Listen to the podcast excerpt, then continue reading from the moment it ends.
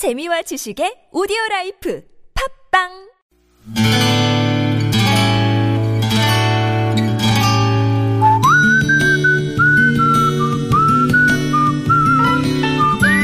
여러분 기억 속에서 여전히 반짝거리는 한 사람. 그 사람과의 추억을 떠올려보는 시간. 당신이라는 참 좋은 사람. 오늘은 경기도 의정부시 용현동에 사시는 최우성 씨의 참 좋은 사람을 만나봅니다.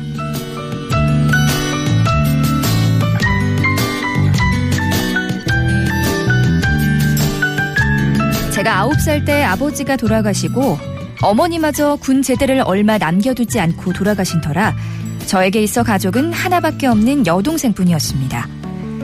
여동생은 저와 4살 터울로 같이 다니면 애인이냐는 소리를 들을 정도였지만 제게는 한없이 어린아이요. 절대로 한눈 팔아서는 안 될 존재였죠. 그래서인지 여동생은 저를 이해를 하면서도 답답해하곤 했었나 봅니다.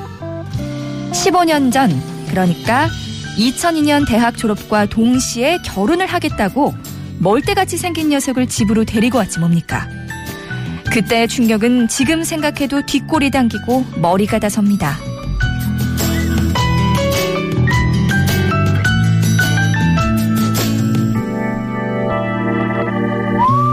하지만 제 모든 걱정은 결국 동생의 행복을 위한 거였기에 저는 앞으로 동생의 행복을 책임질 그 녀석에 대해 알아볼 필요가 있다는 생각이 들었습니다. 동생에게 술자리를 봐오라고 했죠. 그렇게 한 잔, 두 잔 술이 들어가고 오가며 저는 그 친구가 저보다 두 살이 더 많은 번듯한 직장인이라는 사실을 알게 됐고 무엇보다 동생을 참 많이 사랑하고 있다는 사실을 느낄 수 있었습니다. 아유, 게다가 술은 또 왜 그렇게 센지.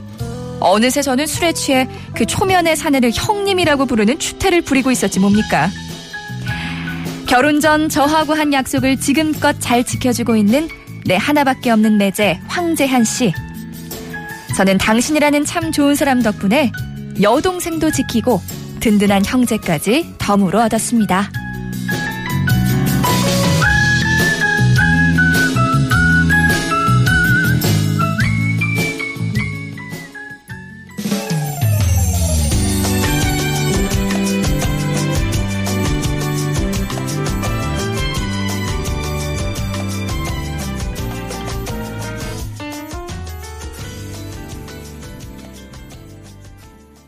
네, 신승훈의 그대여서 고마워요 전해드렸습니다.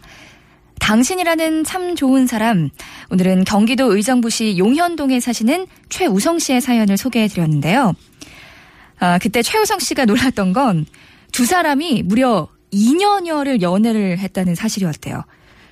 오로지 동생의 일거수 일투족을 좀 감시를 했는데, 한다고 했는데, 어떻게 동생이 연애를 하는 것도 몰랐는지. 처음에는 동생에게 배신감을 느꼈다가 결국은 본인에게 화가 치밀었다고 하셨습니다. 그런데 그날 술자리에는 비밀이 하나 숨겨져 있었대요.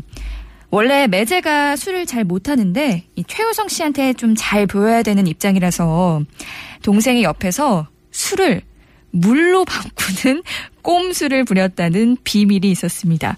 결국 최우성 씨 혼자만 취해서 원맨쇼를 했다는 거죠.